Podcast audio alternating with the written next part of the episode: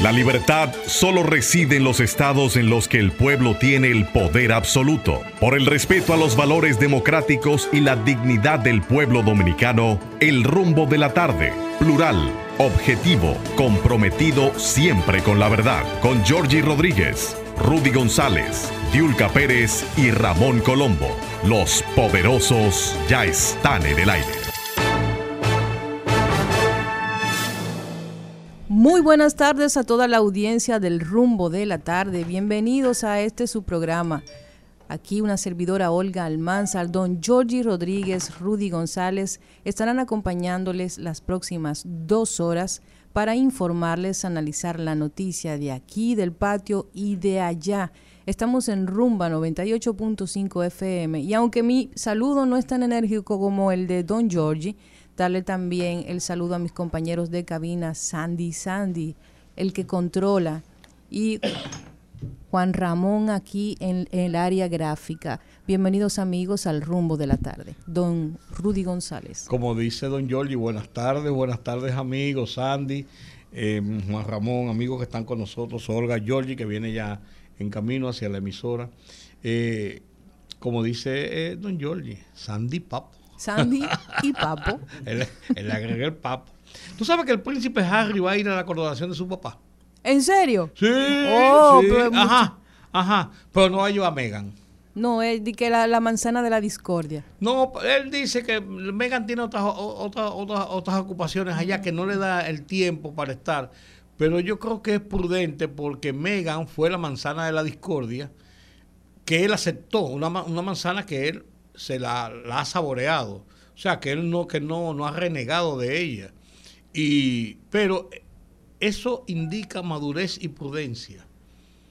Porque enamorado como está Harris de su esposa, de Megan, ya con, sus hijos, eh, tan felices, se ven radiantes, han desafiado la corona, han desafiado al mundo y tomar esta actitud de ceder ese espacio público mundial como es la coronación de, el rey Juan el rey Carlos eh, es una situación tensa y difícil si no va en la coronación de su padre, como quiera que sea. Usted sabe que yo pensaba. Y si él, perdón, y si él, y si él va, entonces va a ser la atención dentro de la coronación, además de la rimbombancia y la pompa de una coronación, él va a ser la atención porque es como, como la oveja negra dentro del esplendor de la familia real. ¿Qué tú me decías? No, que yo pensaba, usted está muy bien informado. ¿eh? Ah, que, ah, que yo, yo leo Vanity First y yo, yo, le, doy seguimiento a la realeza. Mira, si hay una cosa que a mí me gusta es la realeza. Sí. Realmente a mí, a mí me atrae la realeza porque no es que yo tenga ideas eh, de, sistemas monárquicos o mucho menos, pero me gusta la disciplina de la realeza, aún dentro de sus dentro de sus eh, bajezas y excesos. eh, y excesos en sí no y dentro de sus de sus intríngulis y, sus traiciones y todo esto. Pero me gusta la majestad me gusta esa esa, esa, esa vida esa cosa Ah, yo, esa, esa pompa. Yo lo gozo, yo lo gozo. Yo pensaba hace unos años que ese tema de, de, las monarquías que todavía existen en el mundo era una cosa de tiempo, como que en algún momento se iban a agotar y iban a cumplir su función y que incluso esta monarquía, que quizás es una de las monarquías que la gente más conoce precisamente por el perfil público que tuvo, sobre todo la princesa Diana, porque fue yo creo ahí ese punto de inflexión entre la gente fijarse fuera de Europa sobre lo que era la monarquía. Una mujer que desafió la monarquía. Así es. Yo creo, yo pensaba que sí, que era cuestión de tiempo y pensaba que los británicos, por ejemplo, no estaban tan de acuerdo, que era una cosa muy, como muy de sectores.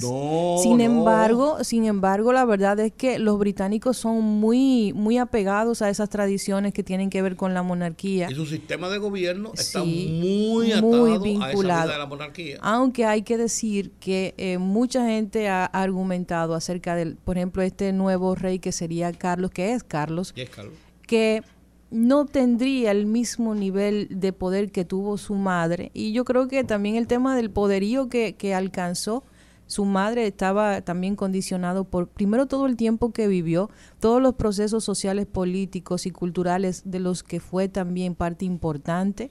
Y creo que tantas generaciones que pasaron mientras ella fue reina aprendieron a respetarla porque estuvo en momentos difíciles del desarrollo de su país. Y yo creo que exactamente, y que se hizo parte de, porque no fue tampoco, en su momento no fue una princesa pasiva, ni tampoco una reina pasiva. No, ni fue una reina de, de, de, pompa y, y, actos sociales, sino de toma de decisiones. Sin embargo, yo sigo creyendo que en, en este tiempo, en donde el ser humano ha alcanzado algunas conquistas en relación quizás al desarrollo humano, las monarquías siguen siendo como un pelito en el sancocho, en tanto la cantidad de recursos que hay que tener para, para mantenerlas. O sea, ese tipo de privilegios que tiene esa, es como la política aquí. Tiene que ser en, sociedades muy desarrolladas. no, y, es impresionante cuando uno revisa, por ejemplo, los hábitos que tiene la monarquía en la alimentación, en el vestuario, hasta un limpiador real, y una, o sea, hay, hay que ver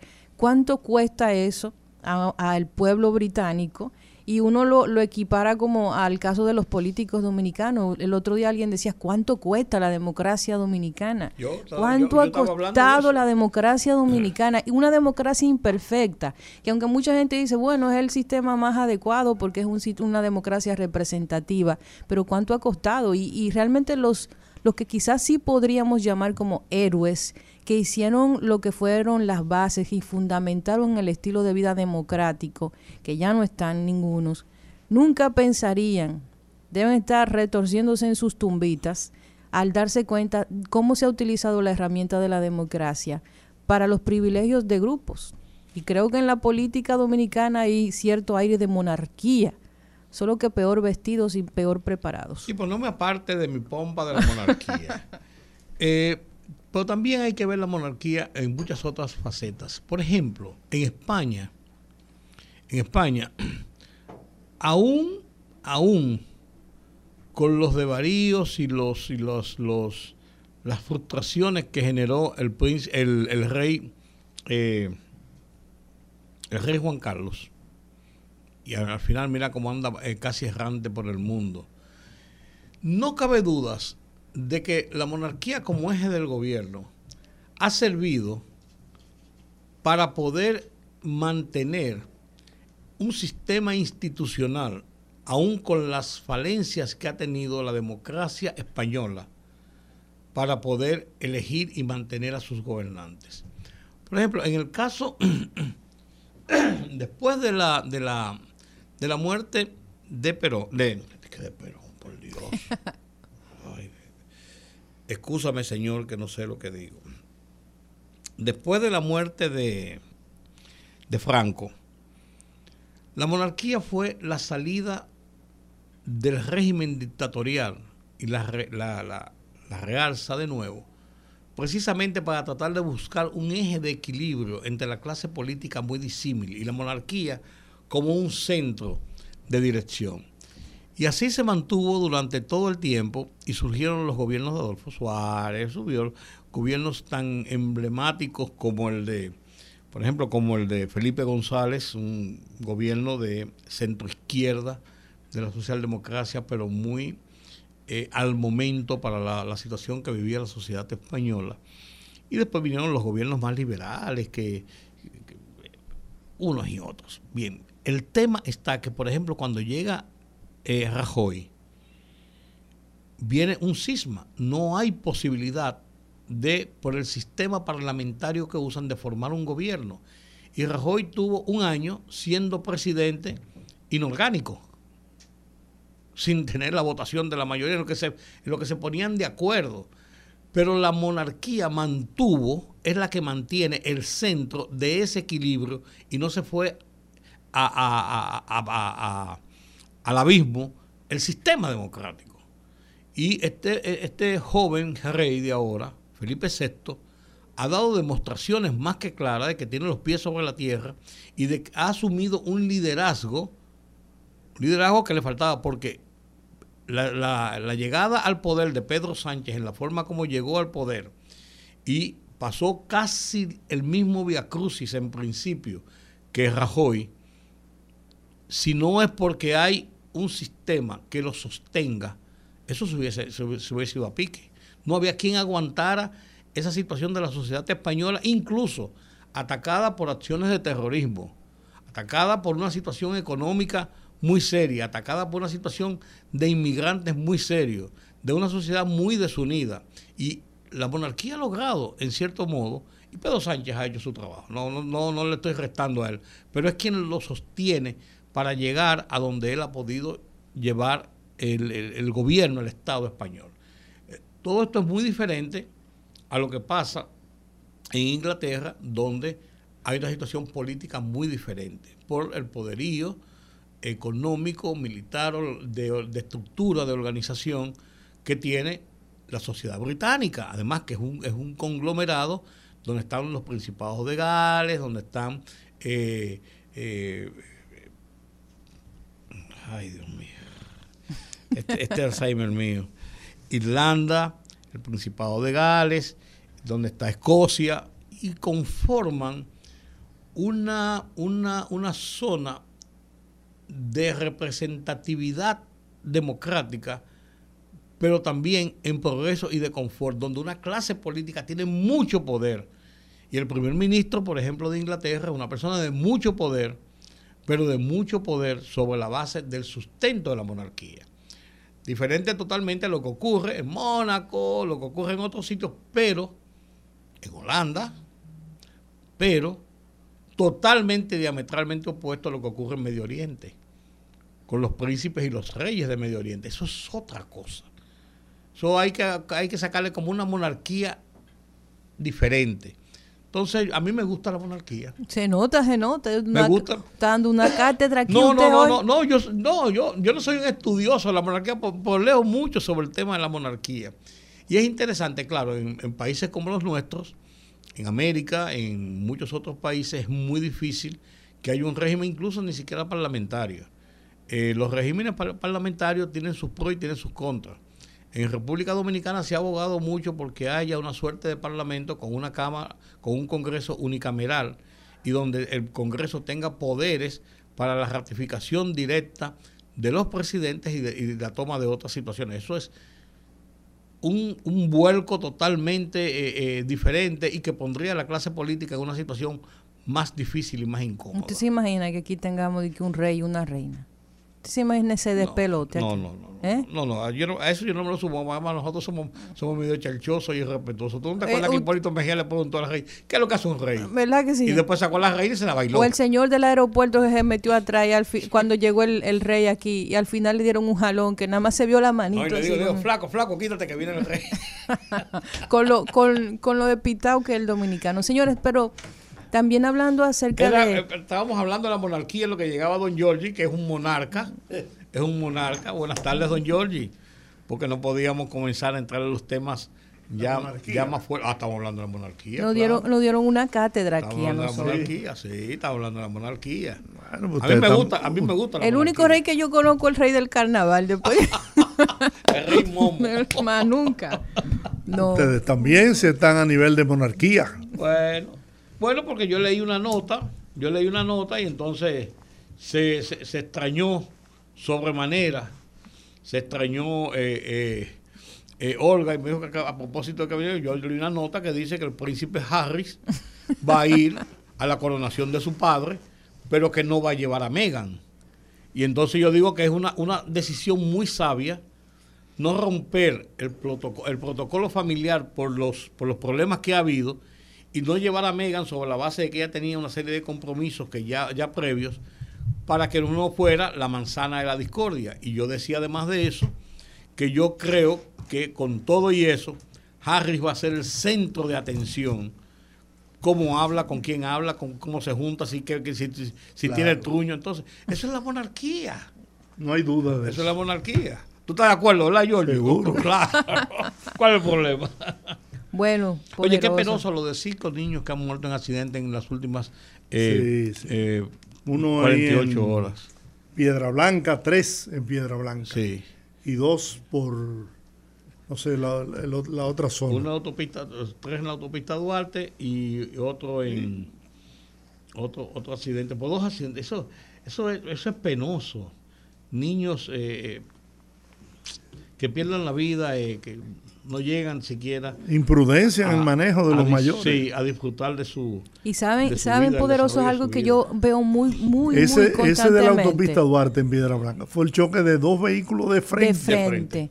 Pero saben. yo nunca entendí cómo fue ese choque de frente. Alguien se metió en vía contraria. En vía contraria, saltó a un sitio a otro. Sí. Dicen que uno de los vehículos perdió el control. Okay. Señores, es que, es que uno no se cansa de hablar del tema del tránsito. Había una persona que me escribió el otro día de que el tránsito es un tema que nos afecta a todos, porque somos una isla pequeña, tenemos un, un, parque vehicular bastante grande, entran vehículos, no salen, la imprudencia de la gente, la incapacidad de la ciudad para soportar el tránsito que manejamos en la actualidad. Pero que uno ve aquí cada cosa. Yo felicito a todos los motoristas que andan viendo el celular y chateando, sobre todo a los delivery. Merecen el premio Darwin a la evolución, porque para usted ir en un motor y estar chateando con un con un eh, celular, usted tiene que ser un suicida pasivo. Usted quiere morirse, pero no lo sabe. Entonces yo los felicito a todos ellos. Y con el tema, por ejemplo, de los de los accidentes de tránsito, eh, yo siempre he dicho, la comunicación también se trata de, de proponer Aquí tienen que comenzar a pensar en incluir la educación vial en la, en la currícula escolar, comenzar a formar desde pequeños a los niños para que sepan la responsabilidad que les asiste en ese sentido y que comiencen a tener una conciencia desde pequeñitos de esa realidad. Si comienzan a hacerlo como parte de la currícula de, eh, de, las escuelas, tal vez podamos ver algún tipo de cambio en 15 o 20 años, pero algo hay que comenzar a hacer. Y por otro lado, quería precisamente tocarles el tema. Miren, ustedes saben que aquí un tema tumba al otro. Yo le voy a poner el caso de la jovencita que fue supuestamente abusada por su profesor, Richies, no recuerdo su nombre ahora, a ese punto de, de desplazamiento llegó el tema. Y aquí un tema tumba al otro. Antes hablábamos de este caso de este profesor que supuestamente abusó de esta jovencita y que terminó con su muerte cuando se desangró. Hace unos días hemos estado hablando del caso de Chanel, de el tema de lo que sucedió con su expareja. Y precisamente la mañana de hoy estuve viendo unos audios que se filtraron, que son los audios de su expareja que le explicaba a un miembro de su familia lo que estaba pasando. Y en estos audios se puede percibir pues un poquito la mentalidad o el momento a nivel emocional que estaba pasando esta persona.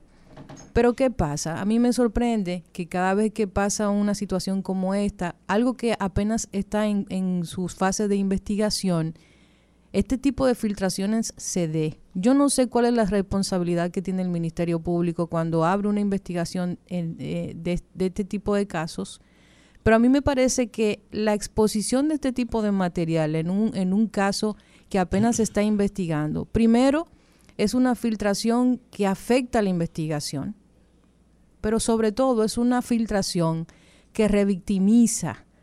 Y lo digo porque cuando uno revisa el material que hay disponible sobre estos audios en las redes sociales, uno se da cuenta del discurso machista no solo de hombres, sino de mujeres, que entienden que una persona, en este caso una mujer, tome malas decisiones o que tome decisiones que afecten a su pareja, eso debe ser una justificación para que la maten.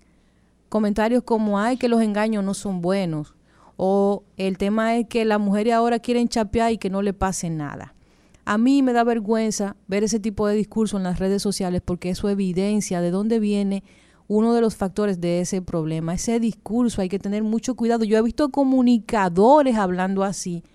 Yo fui, yo fui testigo de un comunicador y yo le voy a decir una cosa a ustedes.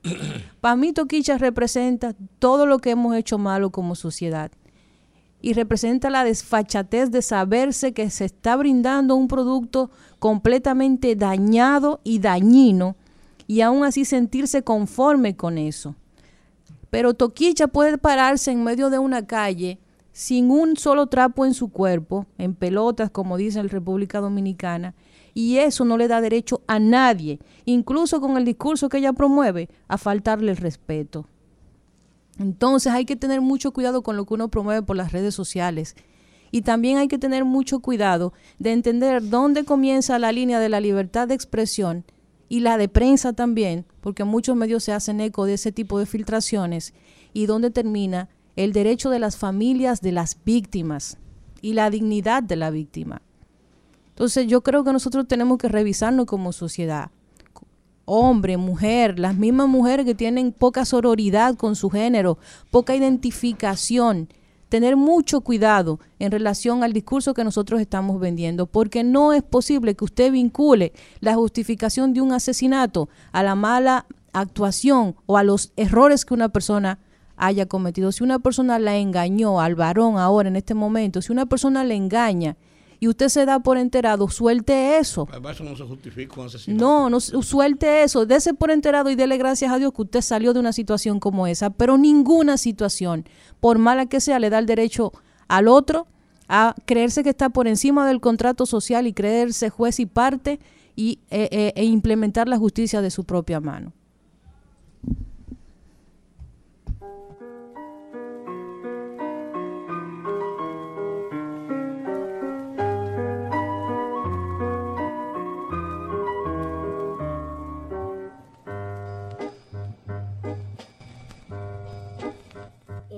Llegando el fin.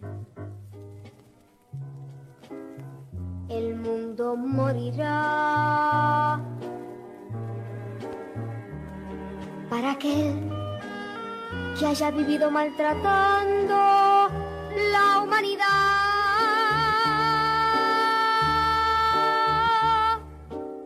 No habrá ya privilegios eso recaerá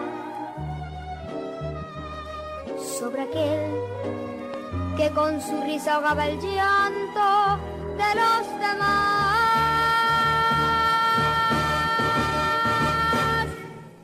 Habrá un nuevo mundo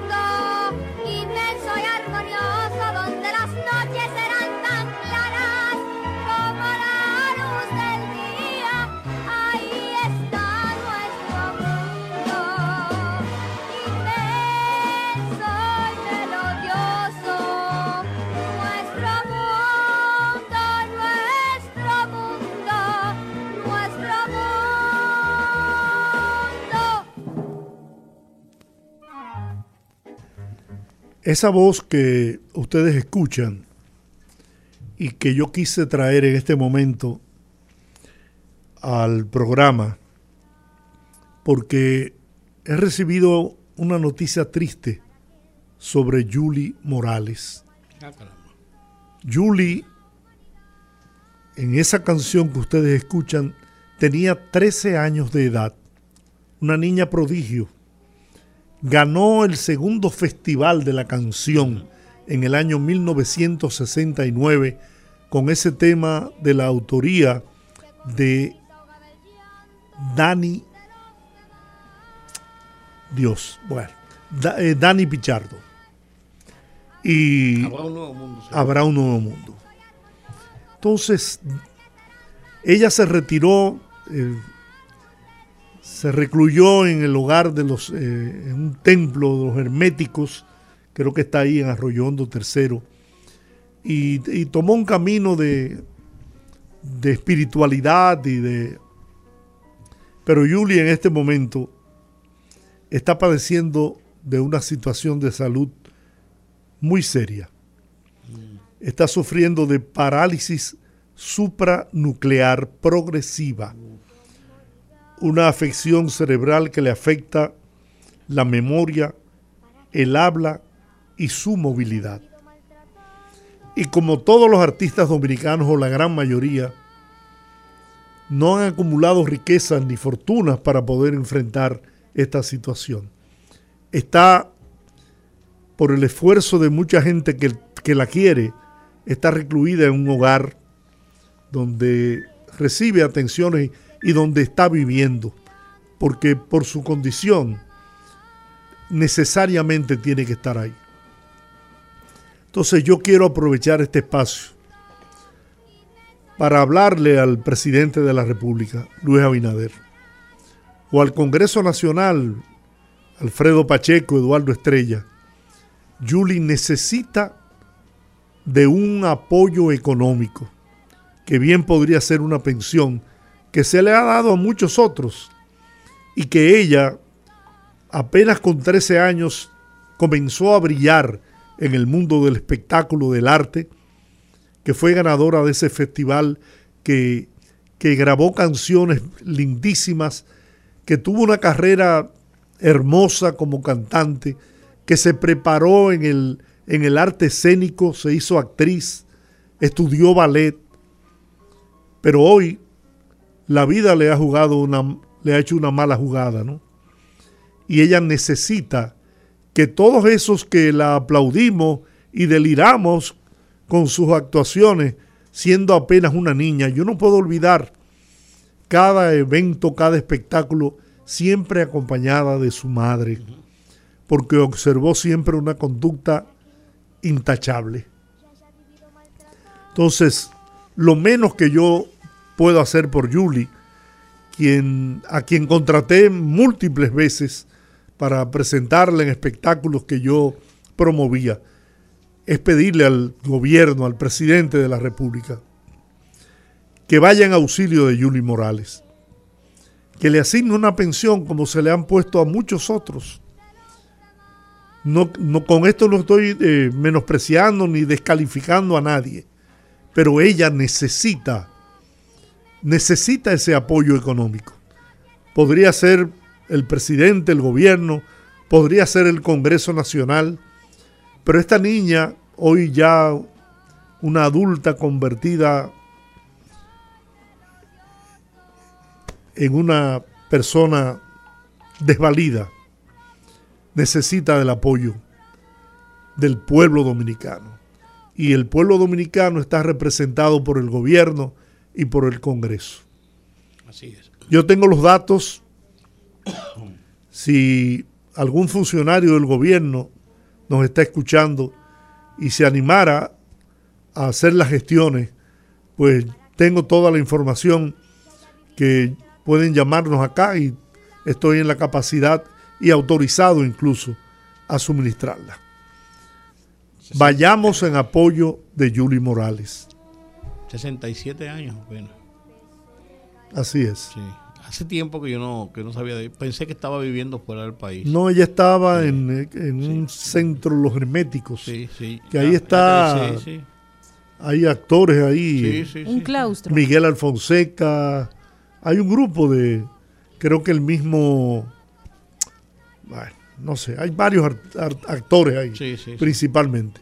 Es como una congregación de espiritualidad y... Y aprovecho ese momentito de lo que tú dices para solamente citar algo que oí desde el día de ayer y oí en el día de hoy ya las explicaciones y oí a Soy la Luna aquí en el, en el programa Solo para Mujeres hablando de, ese tema, Yadira del caso de Yadira Moreno. Cuando vi las, las versiones que estaban circulando en las redes sociales me dio una gran tristeza y una gran pena, pero eh, fue aclarado por ella que es, sus amigas y que su situación no es, eh, tiene una situación de salud, lógicamente ya tiene una situación de Alzheimer muy, muy avanzado, tiene una situación de salud, pero no, no, no está en una situación de desamparo e indefensión como se había dicho, andaba deambulando por las calles, que había tenido una situación familiar también penosa, que le habían engañado. Nada de esto es, es cierto, según lo que eh, comunicó Soy la Luna, eh, una persona que merece toda la, confianza de, lo que dice, porque es una persona muy respetada y muy respetuosa. Y me alegró esa parte de aún dentro de su eh, situación precaria de salud, que no esté en una situación de indefensión como se había dicho. Ojalá pudiéramos tener todavía mucho tiempo más a Yadira Morel entre nosotros. Una, dama encantadora, una dama excelente. excelente profesional, que orientó y ayudó a mucha gente en el tema de la gestión de residencias, visa. En su forma muy particular de, decir las cosas. Así es. Bueno.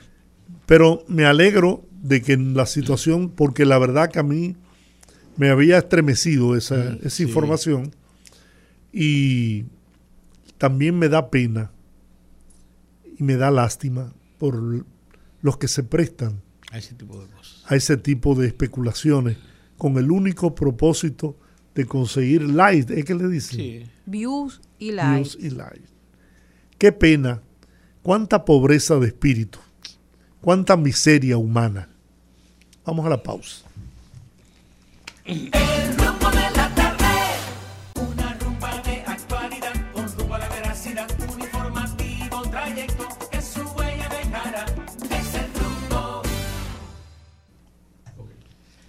Selvio Tulio Castaños, Castaños Guzmán, el hombre de la Finjus, el hombre de este programa, de los poderosos. no, no, Selvio Tulio es un poderoso, no te juegues con eso. Así mismo. No te juegues con eso, Olga. Buenas tardes, Selvio Tulio. Gracias por la llamada, jóvenes. Olga, Olga, me mira como que dice... A mí me encanta hablar contigo porque cada vez que tú me dices joven, yo levanto el pecho. Bueno. Y me prolonga la vida. Hay que ser positivo. Sí, señor. la mitad del pleito de la boca. Sí. Nada, buenas tardes a todos. Un ¿eh? poderoso de verdad. Silvio Tulio, este, este informe, este... Bueno eh, que ustedes han, han, han, han, sacado, que ustedes del, que tú querías hablar con nosotros.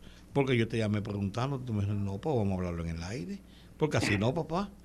no, lo que pasa es que tú sabes que por ley, por ley, la Oficina Nacional de la Defensa Pública debe de rendir informes de esta naturaleza, es decir, hacer inspecciones, eh, ver cuáles son los hallazgos sobre la base de lo que se inspecciona, y hacer recomendaciones y la verdad es que lo que se dio a conocer en el marco de la Oficina Nacional de la Defensa Pública, que lo dio a conocer dicho sea de paso, el director, eh, es una cosa alarmante, o sea, es una cosa, honestamente hablando, cruel, inhumano, degradante.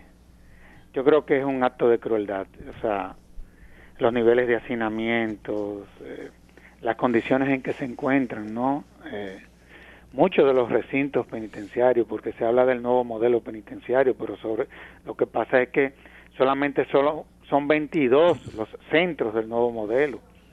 Hay 19 que todavía están dentro del eh, modelo tradicional. Pero no quiere la verdad es que es una cosa es una cosa degradante. Pero no quiere decir tampoco, Servio Tulio, que porque esté en el nuevo modelo se rompen los patrones de, de condiciones también. También, obviamente, las condiciones eh, en sentido general son mejores. Muchas veces lo que revelan los centros del nuevo modelo es todavía esa visión autoritaria de quienes eh, custodian esos recintos, aun cuando quienes los custodian son personas ya que tienen unos niveles de formación porque son el producto de la Escuela Nacional Penitenciaria pero lo que se da, por ejemplo, en, el modelo tradicional, que siguen, siguen bajo el dominio, digamos así, de la policía y de los militares, evidentemente de que son situaciones es una cosa impresionante, o sea, cómo los niveles de hacinamiento, el informe los revela que sobrepasa un 64%. Eso te iba a decir, ¿qué cosas específicas eh, descubrió este informe? Bueno, para que tú tengas una idea, eh, alrededor del 70% de los internos no tiene dónde dormir, o sea, no no no tiene condiciones favorables, no hay no hay no hay colchones para decirlo de una u otra forma. Duermen en el suelo o en hamacas. Todo lo que tiene que ver con el servicio sanitario en muchos de los recintos no hay ni siquiera eh, inodoros. Eh, los niveles, por ejemplo, de lo que son las las las, las, las cloacas, eh, que cruzan de manera transversal en algunos de ellos. Eh, muchos de ellos no se le da, por ejemplo, o se le saca al sol eh, de conformidad a lo que son las reglas. Eh, tú te encuentras con una cantidad enormes que están eh, enfermos. estamos hablando de casi 600 que se encuentran con una situación de salud. Más de 600, solamente 415 internos, para que ustedes tengan una idea. son, son diabéticos, hipertensos, unos 1.400 y tanto. SIDA, SIDA, personas que tienen SIDA, casi son 400. Wow. Tenemos alrededor de casi 200 que sufren de tuberculosis, casi 500 asma, hepatitis, por hepatitis, hepatitis de la, de la complicada, suman alrededor de 60. O, está, o sea, estamos frente a, a un estado de emergencia, honor a la verdad, y que y que y que obliga a que el Estado tenga que iniciar un proceso de, yo diría que de reforma integral del sistema penitenciario en honor a la verdad. Es decir, vuelvo y te reitero, es, un, es una cosa alarmante lo que en el día de hoy. Lo que tú dices, entiendo ahora por qué en el cartel de, de presentación de bienvenida a la presentación del informe hay unos unas marcas de sangre. Sí, esa eh, foto que tú ves ahí, esa persona que tú te encuentras en el fondo de la foto, esa es una persona que está eh, con situaciones de eh, deficiencias mentales. O sea, la cantidad de personas que están con situaciones de deficiencias mentales suman cientos de personas. Por ejemplo, pero no solamente eso, frente a esa realidad, los sistemas, eh, por ejemplo, de salud con que ellos cuentan son totalmente deficientes. Hay cárceles donde ni siquiera hay personal médico. Entonces, es verdad que se ha mejorado. ¿Qué se ha mejorado? Bueno, el tema de la alimentación, es verdad que se ha mejorado. Los mismos internos lo reconocen y es verdad que se ha mejorado. Todo lo que son programas de formación y de capacitación que se han venido implementando, eso se ha venido mejorando. El problema son las instalaciones y los niveles de hacinamiento. Por ejemplo, nosotros tenemos alrededor de 41 recintos penitenciarios entre los centros del nuevo modelo y del modelo tradicional. Cuando tú mides la capacidad de lo que nosotros tenemos como capacidad instalada, es para 15.500 internos. Tenemos el doble. Tenemos casi el doble. 25.700. Sí, casi 26.700. Entonces, es un tema esto. Y, y el informe también revela eh, eh, y, contiene eh, todo lo que tiene que ver con la cantidad de extranjeros también que guardan prisión en la República Dominicana. Ese es un dato interesante. Lo que llama la atención, lo que llama la atención, y es normal que sea así, porque son dentro de los extranjeros que tenemos en la Republicana, son los que más tenemos. Tenemos alrededor de 1.800 de nacionalidad haitiana en todo en todo el territorio. Una población una población alta dentro de la cantidad que hay, claro. Es muy alta. Y llama mucho la atención también el tema de eh, las garantías económicas que se, han, que se le han impuesto a más de 500 internos que es de imposible cumplimiento. Por eso que ustedes ven que en días pasados nosotros como fundación le mandamos una carta al presidente de la Suprema Corte de Justicia con relación a cuál es el rol que está jugando el juez de la ejecución de la pena frente a esta realidad. Porque acuérdense que el juez de la ejecución de la pena es el juez que interviene luego que se produce la decisión la sentencia. Es la parte judicial del sistema penitenciario. Que cuando se presentan situaciones de emergencia, por ejemplo, yo vi hoy una foto de una persona que eh, tiene mutiladas sus dos piernas, que sobrepasa los 75 años, que está guardando prisión en un recinto penitenciario del viejo modelo, en una silla de ruedas, ¿Ustedes creen que esa persona tiene la capacidad para cometer un acto delictivo? Por Dios. ¿Qué es ese hombre ahí? Entonces tú te encuentras también con más de 500, 600 personas que sobrepasan los 70 años.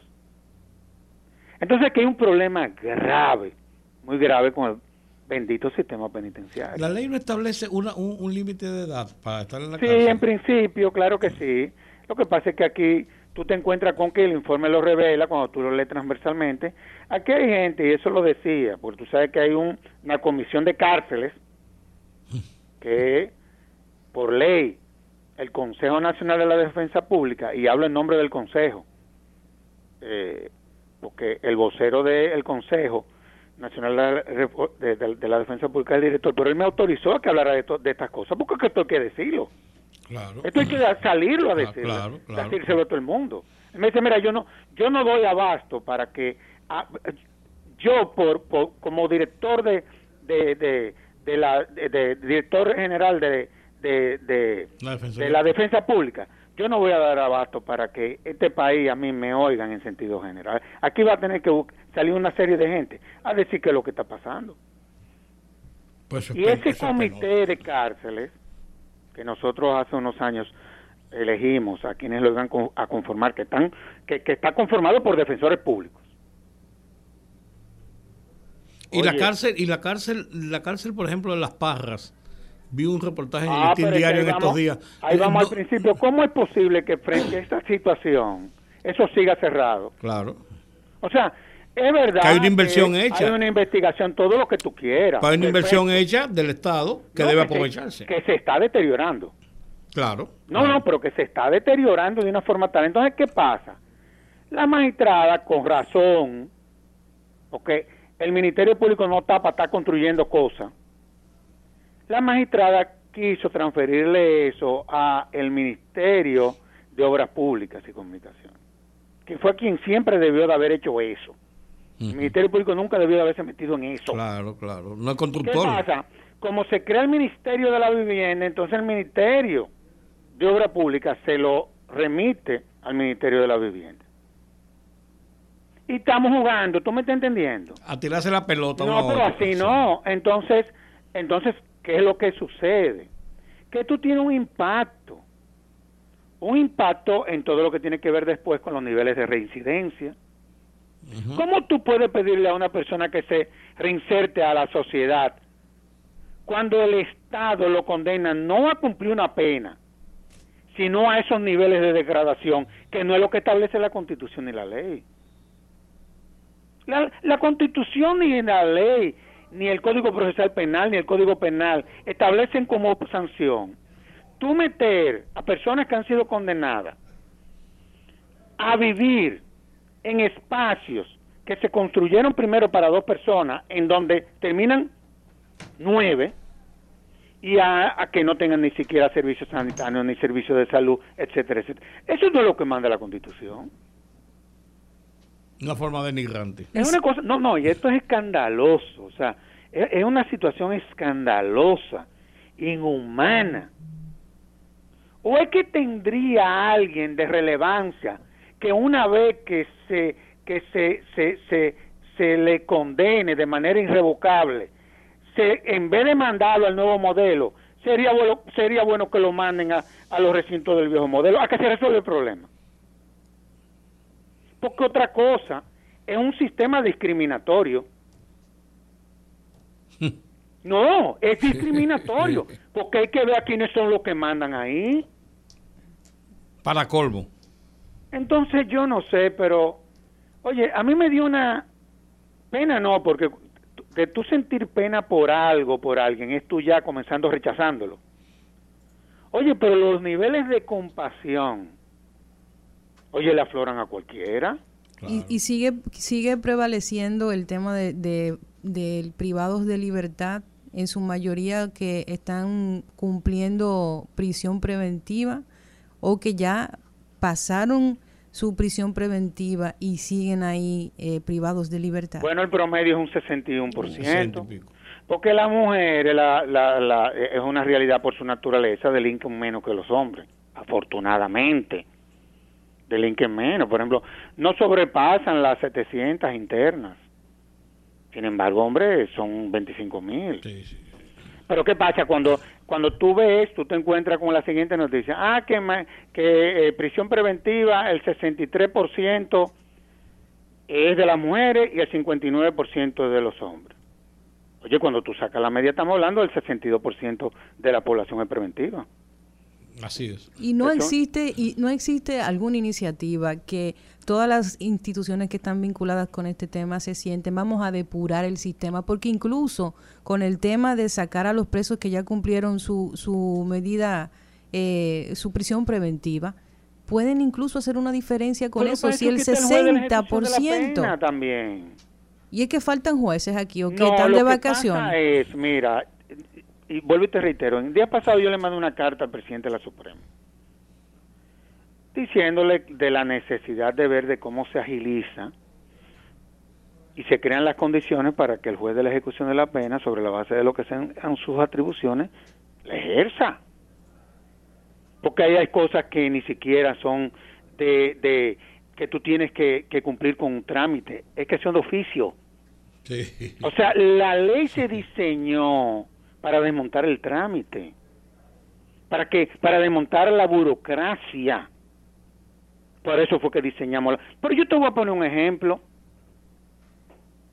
señores, y esto debe de, nosotros, de nosotros, de, de nosotros llevarnos real y efectivamente a darle la real importancia a esto.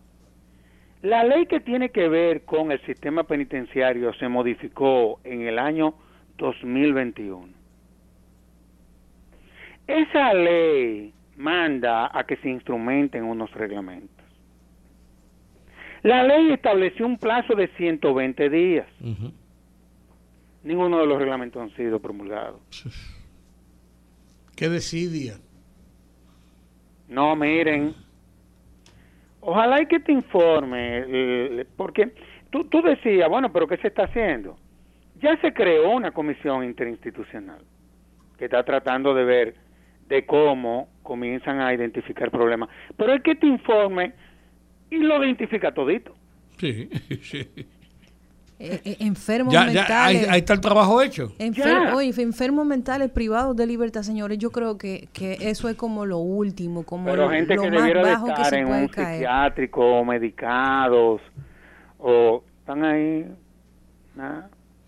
386 internos con SIDA terminal. Terminal, o sea. El año pasado se, mu- se murieron decenas de, de internos por situaciones de salud y nada.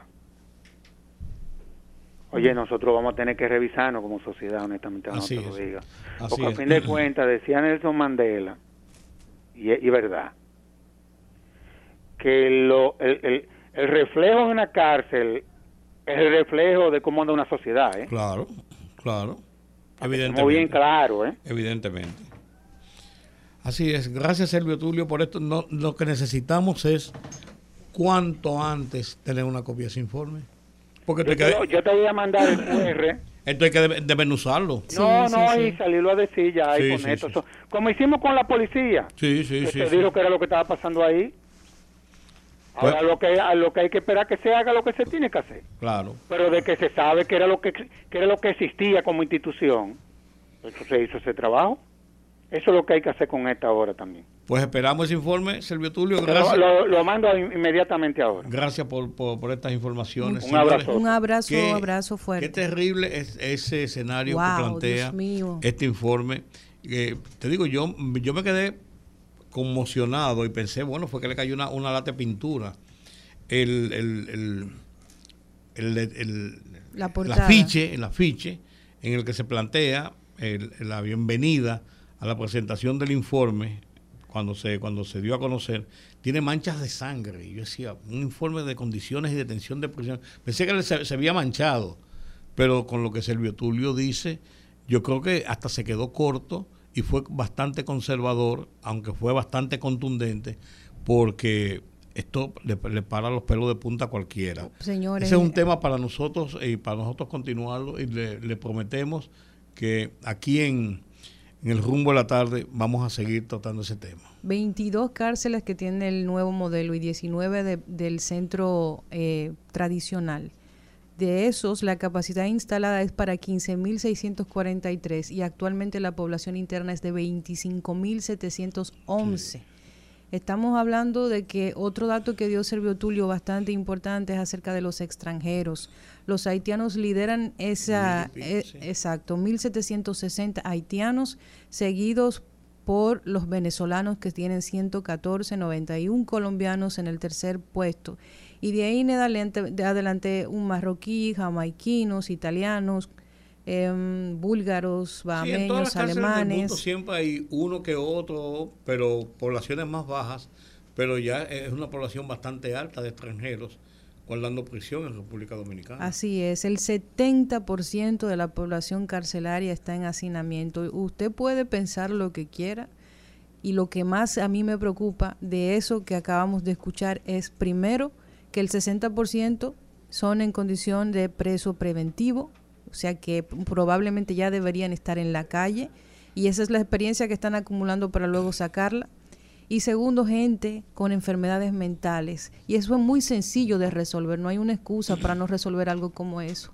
Eso puede intervenir salud pública junto con la dirección de prisiones y con todas las instituciones que están vinculadas al tema y resolver ese problema. Gente con SIDA, para afuera, que lo atiendan y lo reciban, que sus últimos años de vida vivan en condiciones de dignidad. Gente con enfermedades mentales, o sea, el único país del mundo, yo creo, que debe ser República Dominicana, en donde un enfermo mental está privado de libertad en una cárcel y no en un centro de atención. O sea que muy fuerte. No, hay una persona con 70 y pico, 80 años. Sí. por Dios. Y enfermo. Por Dios. Bueno. Vamos a la pausa. Regresamos en breve. Escúchanos en vivo desde nuestras diferentes plataformas para todo el Cibao a través de Premium 101.1 FM. El rumbo de la tarde, el rumbo de la tarde, el rumbo de la tarde. Bien, estamos de regreso en el rumbo de la tarde. Sí, en la tarde, en el día de hoy, eh, se firmó un acuerdo entre la Comisión Técnica para la Reestructuración del Sistema Educativo en la Policía Nacional se firmó con 13 universidades y allí se habló de esta necesidad de que haya un sistema educativo acorde a lo que son los planteamientos de tratar de establecer una nueva Policía Nacional con todo esto de las reformas que se ha producido. Entonces el vocero de Interior y Policía, Ricardo Fortuna, está con nosotros, le hemos llamado para que nos dé algunos detalles de en qué consiste este acuerdo, qué persigue y eh, cuáles son las instituciones involucradas. Son tres universidades, pero además de eso, sobre la base de la sombrilla de Interior y Policía. Buenas tardes, Ricardo. Ricardo. Muy buenas, ¿cómo están ustedes? Bien, aquí ya, ya tú sabes, viendo, viendo todo esto. Danos algunos detalles de, en qué consiste el acuerdo, porque fue firmado con tres universidades. ¿Cuál es el papel que van a jugar las universidades? Me supongo que impartir eh, educación, eh, por así decirlo, sobre, sobre qué niveles y eh, qué universidades participan y cuál es la acción que en este, en este, en este acuerdo, en esta, en, esta dinámica, va a tener Interior y Policía. Sí, qué bueno, qué bueno que podamos nosotros a través de, un medio tan importante y con tanta penetración. Algo tan importante al cual eh, planteó el presidente Abinader esta mañana, eh, de lo que resulta de algo que no habíamos tratado nunca quizás como Estado y como sociedad, eh, el tema de la seguridad ciudadana, como todas las encuestas siempre lo han señalado así, como uno de los grandes problemas que venimos teniendo como, como sociedad y que le hemos dado de lado. Yo siempre que puedo y tengo la, la oportunidad, hago esa reiteración porque pienso que es una deuda que, la clase política eh, siempre pospuso pagar a la sociedad, porque es una deuda que tienen con la sociedad. Y en ese sentido, el tema de la comisión de la reforma educativa policial, como parte de, la, de esta reforma, que yo pienso que quizás, eh, y me gustaría que pudiésemos valorar algunas otras opiniones, es quizás la más importante, porque donde usted no tiene seguridad ciudadana, importa poco el peso, si porque siempre la vida vale más. Entonces, pienso que la reforma policial como tal va a aportar cuando ya podamos finalmente eh, decir que se acabó una reforma, por lo menos en esta etapa. Hay países que todavía llevan 10 años de reforma y siguen en ella. Pero, pero se van viendo eh, logros puntuales dentro de la propia sociedad. Esta eh, no fue con solamente Rudy con tres universidades, no, son 13 universidades. 13, no, no, 13, no, no, 13, sí. Si dije tres me equivoqué, claro. Sí, que firmaron este miércoles un acuerdo eh, para implementar programas académicos dirigidos a policías y basados en el cumplimiento de normas y protocolos que están dentro de lo que es la cultura del respeto a los derechos humanos, integridad. Y es la primera vez, y eso fue lo que el presidente enfatizó del hecho histórico, que tantas universidades se involucran en un proceso de transformación de la Policía Nacional, a través, obviamente, de la reforma que se está haciendo. En la integración de estas academias, lo que pretende es capacitar a todos los agentes, a todos. Ya eh, se han impartido ya alrededor de 1.400 y hay 1.400 y tanto de pequeños diplomados que se han ido dando a, a una membresía que carecía de algunas herramientas que uno mismo a veces la, la, puede minimizar, como el tema, por ejemplo, de una gestión de conflicto, el tema de, de tu poder gestionar conflictos, porque hay una desventaja y ahí es que entra el tema de la formación como tal. Eh, cuando uno hace una comparación, y es bueno que la, audiencia que nos escucha quizá haga ese ejercicio, porque pienso que no tiene desperdicio cuando yo lo escuché por primera vez, los jueces, eh, ya sea de un tribunal colegiado o algún juez que tenga que evacuar una decisión, tiene un tiempo bastante largo para decidir. En el caso de los policías que están en la calle, ese tiempo de decisión es mínimo. Estamos hablando de segundos, entre lo que puede ser una buena acción policial y un desastre. Entonces pienso que para tú poder entonces fortalecer esas herramientas de decisión, tienes que tener necesariamente ese andamiaje educacional que te permita a ti hacer uso de, en esos eventos de, decisiones que puedan ser entonces avaladas por la sociedad. Entonces lo que se pretende es capacitar a todos, a todos los agentes, una policía con mayores niveles de educación, obviamente debe de brindar mayores niveles de seguridad ciudadana. En, ¿Qué va a significar estos estudios? ¿Va a significar un grado académico o simplemente va, va a significar una necesaria instrucción para esa parte policial que lo va a recibir? Además de eso, y, y, comparto, y a modo de primicia se compartió esta mañana, ya está, pienso que ya el, próximo año escolar se va a iniciar en algunas escuelas y liceos de la República Dominicana lo que es el bachillerato técnico de seguridad ciudadana. Que eso desde ya nos va a permitir a nosotros como sociedad, yo siempre hago el abordaje como sociedad porque es un legado que nosotros tenemos que tratar de que nos quede, porque es al final lo que importa. Aquí no hay distinción ni de partido ni de raza, es un, el tema de la seguridad nos afecta a todos y obviamente si se mejora nos va a beneficiar a todos.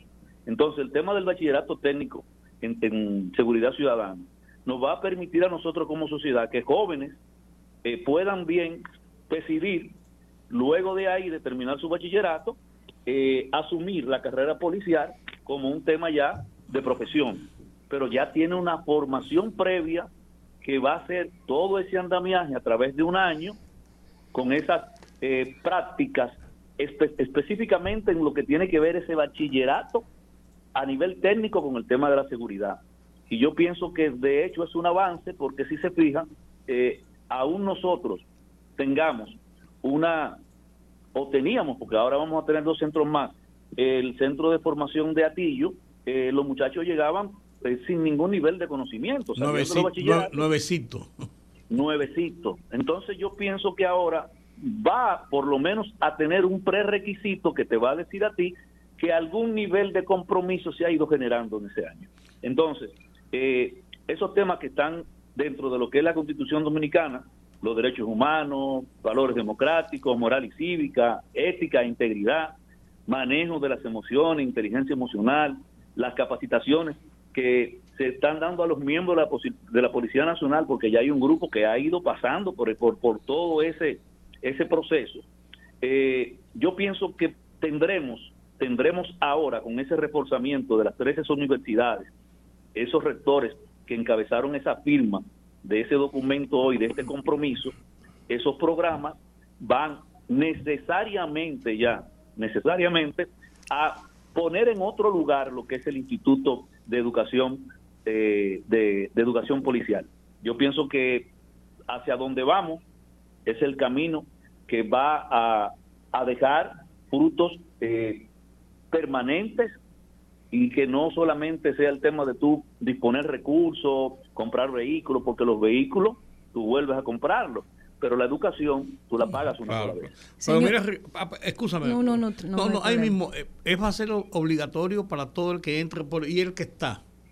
Todo, todo el que entra y el que está, porque el que está ahora tiene la obligación de hacerlo también. Tiene la obligación de hacer de esa inmersión a nivel educativo en lo que tiene que ver todo lo que yo acabo de mencionar. Perfecto. Hay un dato que está disponible en la información para la prensa que, que circuló de esta actividad que me parece sumamente interesante. Dice que dentro de los acuerdos las academias se comprometen a ejecutar de manera coordinada compromisos, entre ellos la inclusión de cláusulas o establecimiento de prerequisitos académicos de formación particular para las promociones o ascensos de los policías. Como yo lo interpreto, es que este tipo de, mm, capacitación va a ser una, una especie de prerequisito para que puedan recibir ascensos y promociones los policías. Así es, se está tratando de dejar sentado el tema de la meritocracia para que pueda entonces efectivamente, tal como lo menciona, de manera acertada, eh, a tener en ascenso y en promoción de manera constante aquellos los oficiales y obviamente eh, aquellos clases y alistados que entiendan que el tema de su preparación es fundamental para permanecer dentro de la fuerza policial. Yo pienso que hacia donde estamos dirigiendo el tema de la reforma educativa, que pienso que es lo medular, porque vuelvo y reitero, hemos pasado gestiones de todos los partidos políticos hemos visto jefaturas, direcciones policiales, donde se ha dilapidado una importante cantidad de dinero, pero usted está teniendo los mismos resultados, porque obviamente estábamos dejando de lado la médula que produce la actuación de aquellos empleados públicos, que al final son la policía, eso es lo que es la Policía Nacional, una institución pública, que es la que mantiene contacto permanente 24 horas, 7 días a la semana con la sociedad, pero sin ningún nivel de preparación en la mayoría de los casos. Hay, claro, hay oficiales bien formados que quizás de una manera u otra, por profesionalidad, por un tema familiar y todo lo que usted me quiera decir, tienen niveles espectaculares de formación y de manejo y, son referentes. Pero estamos hablando de aquellos policías que en la mayoría de los casos son los que te hacen el patrullaje en la calle. El, que te dan el servicio en los destacamentos. a, lo mejor, saben usar armas y, y, macanas, pero no saben usar eh, eh, la convivencia, para decirlo de una forma amplia. Excelente. Y además, además, eh, Rudy, recordemos que eh, la policía que nosotros tenemos, al igual que todo el resto, los el resto de países de América Latina, surgió en una etapa muy especial. No fue en una etapa de, de, serenidad geopolítica, fue en, una, en temas de convulsiones sociales y así ha seguido. para preservar, y así ha seguido. voluntades de regímenes. Entonces, a quienes mandaban a la calle eran aquellos que iban de una manera u otra a aplicar esa, esa dictadura fría. La represión. La represión.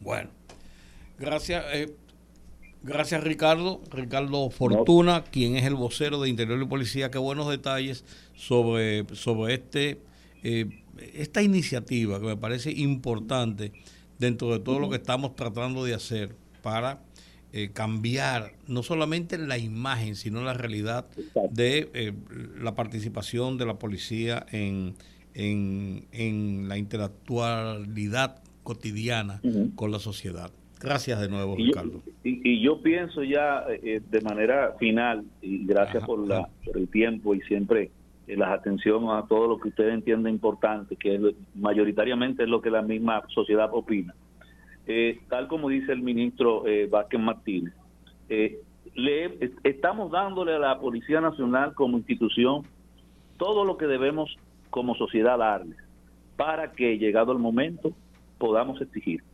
Así es. Porque a, esa etapa es que vamos a llegar como sociedad. Estamos creando las condiciones para que eso pase, para que entonces, luego de una dignificación salarial que va en progreso, el tema de la formación, el tema de movilidad, el tema de la transparencia, cosas que ya se han mejorado. Entonces, exigirle, porque recordemos que el Ministerio de lo Interior no solamente representa el tema de la Policía Nacional y otras instituciones, representa la sociedad completa. Entonces, que podamos exigir esas, esas eh, cosas que son el resultado de todo lo que se ha venido haciendo a nivel personal, humano, económico, y que la policía como tal, como institución pública, haga un servicio efectivo, devolviéndole a la sociedad mejores niveles de seguridad ciudadana. Pues perfecto, gracias Ricardo de nuevo. Un abrazo. Abrazos. Gracias. Bueno, señores, ahí está. Sí. Interesante, interesante, porque eso que dice Ricardo incluso tiene un, un claro sentido. Nosotros exigimos, pero tenemos que dar y formar para poder exigir. Si no lo hacemos, o sea, estaremos arando en el desierto. Y yo creo que esta iniciativa con las universidades es importante y es interesante para lo que estamos buscando y tratamos de hacer, de que hayan cambios realmente en lo que es la formación, la ejecución, la acción de nuestra policía en las calles. Me gustó ese tema de que van a, a exigir que se haga cierto tipo de formación para ascensos y promociones, porque aquí hay una, una práctica vieja de que muchas de esas cosas se ganan por relaciones. Hay unas famosas tarjetitas oh, que en la, en la época de ascenso circulan la imprimen por cientos. Todos los policías andan con ella. Sí. Raso fulano de tal, que si yo cuánto, cédula tal, eh, compañía tal. Dásela al jefe para ver si me toma en cuenta. Miren, la visita que realizó la vicepresidenta de la República en compañía de algunos ministros del gobierno a Japón y Corea del Sur va a dar sus frutos, quizás más temprano que tarde. Entonces yo quisiera compartir con ustedes un mensaje que eh, enviara el ministro de Energía y Mina el ingeniero Antonio Almonte con relación a la visita específicamente de Corea, en donde se hicieron contactos importantes con relación al sistema energético. Así que los invito a que escuchemos este mensaje del ministro Antonio Almonte. Ha sido una gran experiencia nuestra presencia, nuestra visita a Corea del Sur. En primer lugar, primero porque hemos podido constatar directamente el gran interés de empresas coreanas eh, por la situación del sector energético República Dominicana y sobre todo por realizar inversiones eh, en ese sector. Hemos tenido la oportunidad de hablar, de reunirnos con los directivos, por ejemplo, de la gran empresa energética de Corea del Sur que se llama SKES, que como se conoce es una empresa gigante a nivel mundial en lo que se refiere a la instalación de plantas eléctricas y también a la instalación, gestión y comercialización de gas natural eh, en muchos países del mundo, incluyendo Estados Unidos. Eh, tenemos también, tuvimos también la experiencia de conversar con los directivos de la empresa KECO, que es la empresa líder de distribución eléctrica en Corea. Incluso nos invitaron de manera muy gentil a conocer cómo funciona su centro de operaciones, donde se hacen simulaciones y demostraciones de la manera en que ellos gestionan el sistema de distribución y sobre todo lo que se refiere a la corrección de cualquier averías que, que se presente. Hemos tenido así también el privilegio de participar en las mismas plantas de la empresa Samsung, que como se sabe es una empresa de gran experiencia mundial en muchos aspectos tecnológicos y particularmente en estos momentos de innovaciones tecnológicas en energía, está asumiendo liderazgo en lo que se refiere a sistemas de almacenamiento de energía, baterías o sistemas eh, individuales que pueden contribuir a mantener la estabilidad de las redes y por consiguiente a facilitar la penetración o el crecimiento de las energías renovables en la República Dominicana. Con esto quiero decirle que ha sido una experiencia única en cuanto a intercambio, conocimiento, relacionarme con empresas energéticas líderes en el nivel mundial y particularmente aquí en la misma Corea, que poseen la experiencia y las tecnologías que podría ser de gran ayuda para las innovaciones que está impulsando el presidente Luis Abinader en el sector energético dominicano.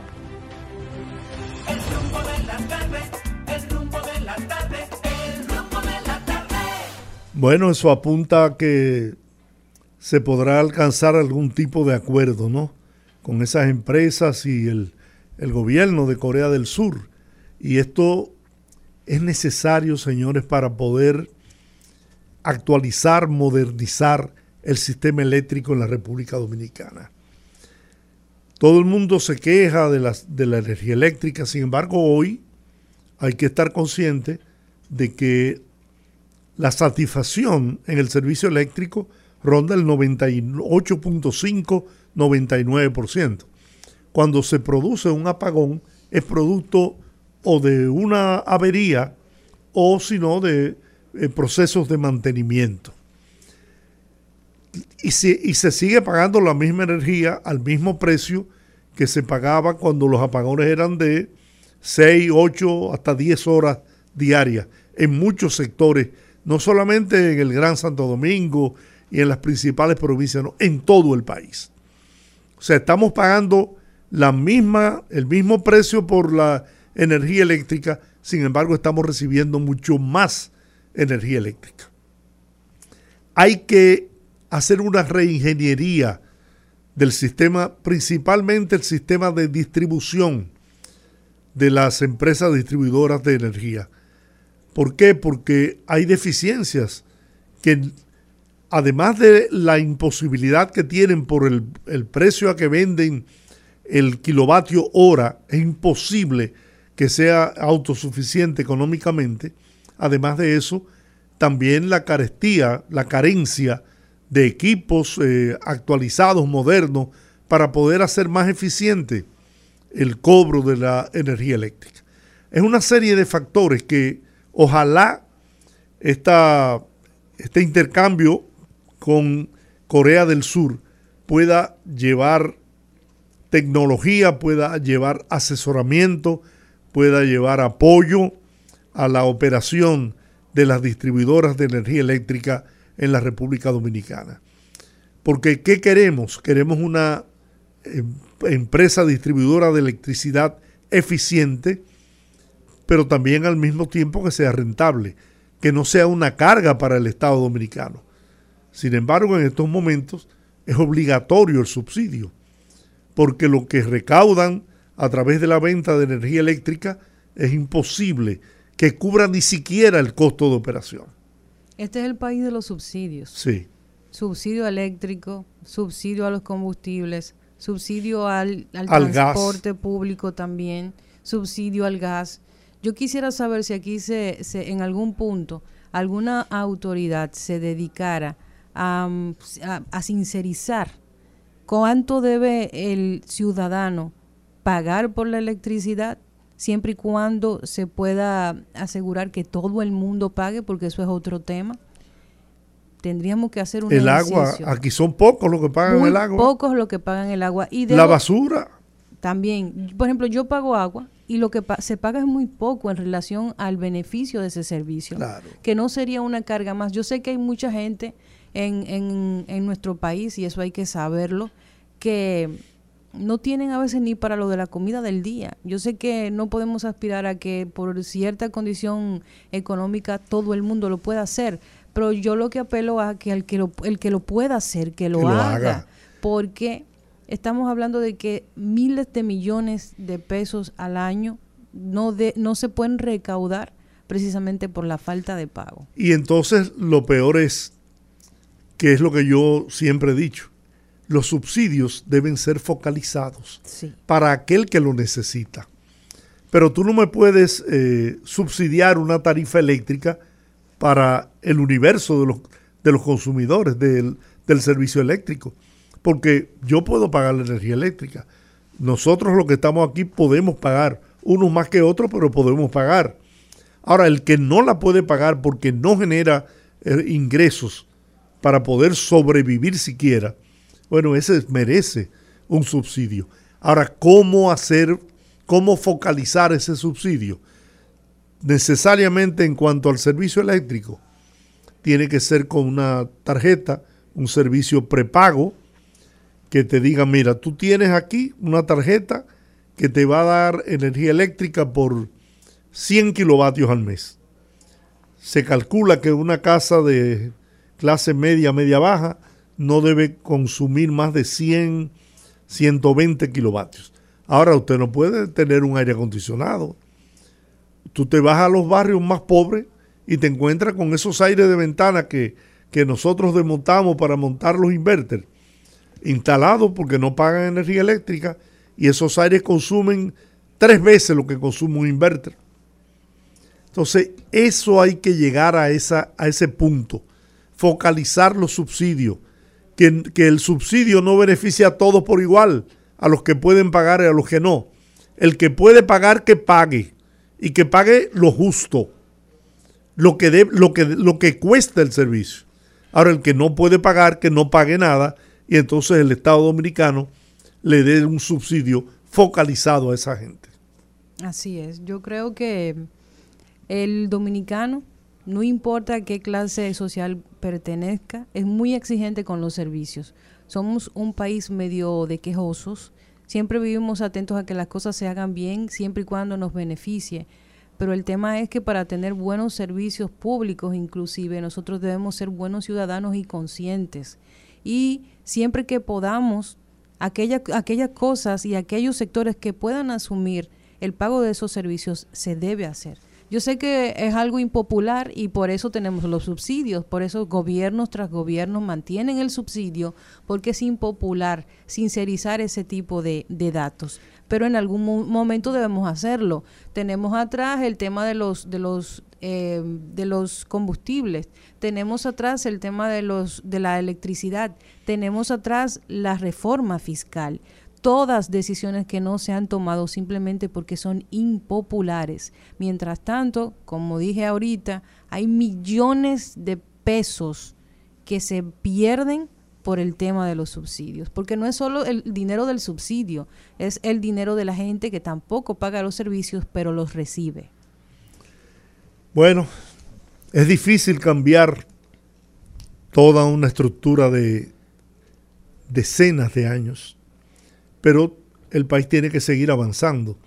Y para poder nosotros como ciudadanos recibir calidad de servicios, también tenemos que entender que debemos pagar por esa calidad. Así es.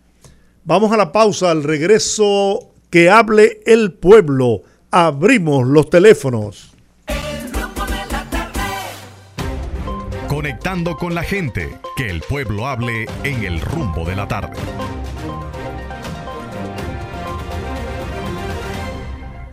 Abrimos los teléfonos para que usted exprese sus pensamientos, sus quejas, sus reclamos, lo que usted quiera. 809-682-9850. Repito, 809-682-9850. Las internacionales sin cargos en el 1833 380 0062. Buenas, rumbo de la tarde. Buenas tardes para todos. Buenas. El doctor Leonel Fernández llenó, llenó de entusiasmo a sus seguidores antes de darle encuesta a Galo. Y él dijo que tenía una encuesta que él le daba un empate técnico. 39, 39 para Abinader y 38 para él. Así que será un empate técnico. Ahora, yo quiero saber la ficha de esa encuesta, quién la tiene por favor que la den para uno saber. que la tiren, ¿verdad? Sí, claro. Que compartan, que compartan. Que compartan, porque no es la palabra de, de Lionel, porque ellos creen que es un Dios que está diciendo todo eso. Bueno, gracias por la sintonía, estimado. Buenas, rumbo de la tarde. Saludos, ¿cómo están ustedes? Bien. ¿Y usted? Desde, desde Santiago Cristino, Alejandro Canelo, ¿cómo está Jordi Rodríguez, mi hermano? Muy bien, amigo del alma, ¿cómo estás? Estamos vivos y sueltos. Mira, Jordi, qué bueno que tú plantearas lo de la energía eléctrica. Yo vivo acá en Santiago Oeste, en Cienfuegos. Sí. Yo pago, a veces me lleva de 60 pesos, 50, 45, porque lo que yo tengo un bombillo y un rato. Sí. Un bombillo y un rato. Un ratito. Yo lo pagué según lo que consumo. Y yo los bombillos, porque estoy ciego, que tú lo sabes, yo no uso eso.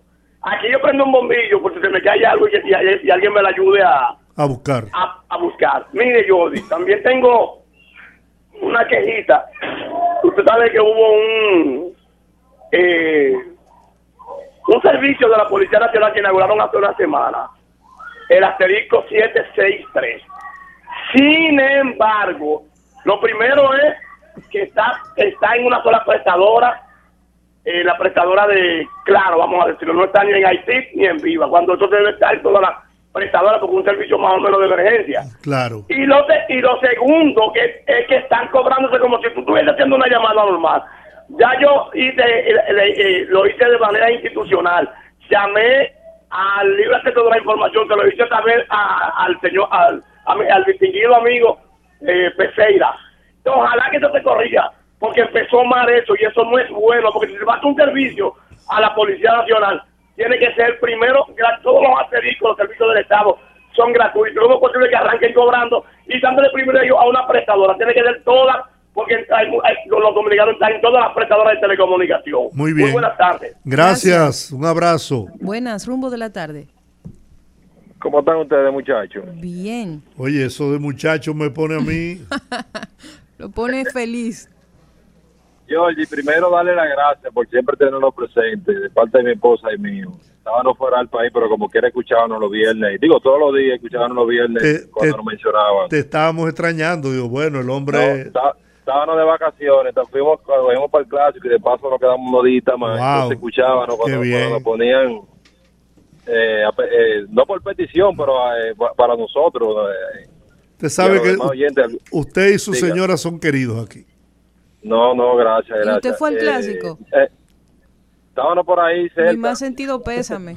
Eh, en la ciudad, estaban, estaban en, la, en la ciudad del sol. ¿Y Rudy? Aquí, estoy, aquí estoy, aquí estoy. Porque no, no, no, no, no te estoy escuchando. No, no, no, no, no. Lo que, lo que pasa, excúsame, eh, y excúsenme ustedes, lo que pasa es que estaba atendiendo una, una llamada de, ah, de- de fuera y entonces eh, por eso no. Fue que le trajeron un pollo frito Ah. con tostones.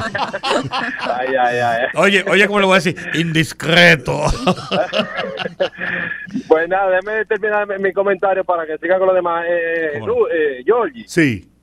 oye, pero eh, eh, esa encuesta ha creado roncha porque ha movilizado. Y entonces comenzó la avalancha otra vez, la gente ahí. Si esto sí es grande, mi hermano. Ay, yo escuché digo, que el hermano Domingo Brito se puso los patines ya. Bueno. Pues esto sí es largo, lo sigo escuchando y gracias por todo. Gracias por la sintonía. Buenas, rumbo de la tarde. Buenas tardes, Olga Almanzar. Saludos. ¿Cómo estamos? Cuéntamelo. Todo bien, y Georgie. Aquí, aquí está. Fíjense, señores, a veces hay dicho que pega como, como el anillo al dedo. Por la boca es un mamey y con otra parte del cuerpo es un pastel. Esta mañana en un, esta mañana en un programa matutino, un senador del sur, Iván Lorenzo, dijo que él no tenía duda que el próximo presidente de la República iba a ser Abel Martínez.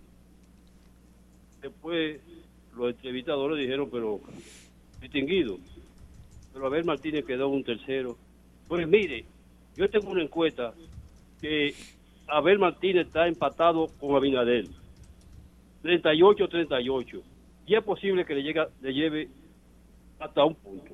Entonces, eso me recordó un anuncio de una de una banca de lotería que hay un señor que está soñando y él en el sueño le está regalando una casa a la mamá y una jipeta Pero si ustedes ven a ese personaje que, está significando ese anuncio, son tienen la misma cabecita de Iván Lorenzo, con la misma boquita.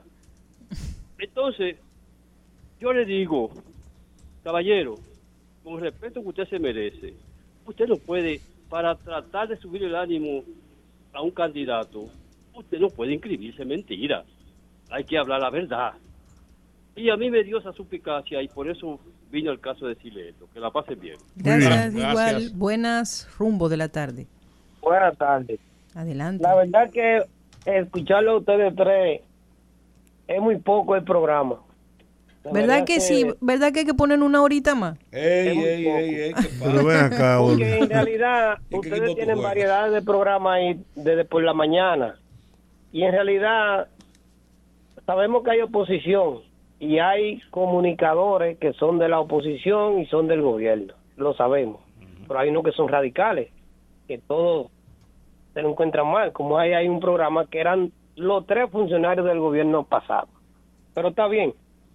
En este caso del agua y la basura, en realidad el Estado tiene que ponerse los pantalones. ¿Por qué? Porque los barrios que dicen que son pobres, no son pobres, que tienen derecho, pero no son pobres.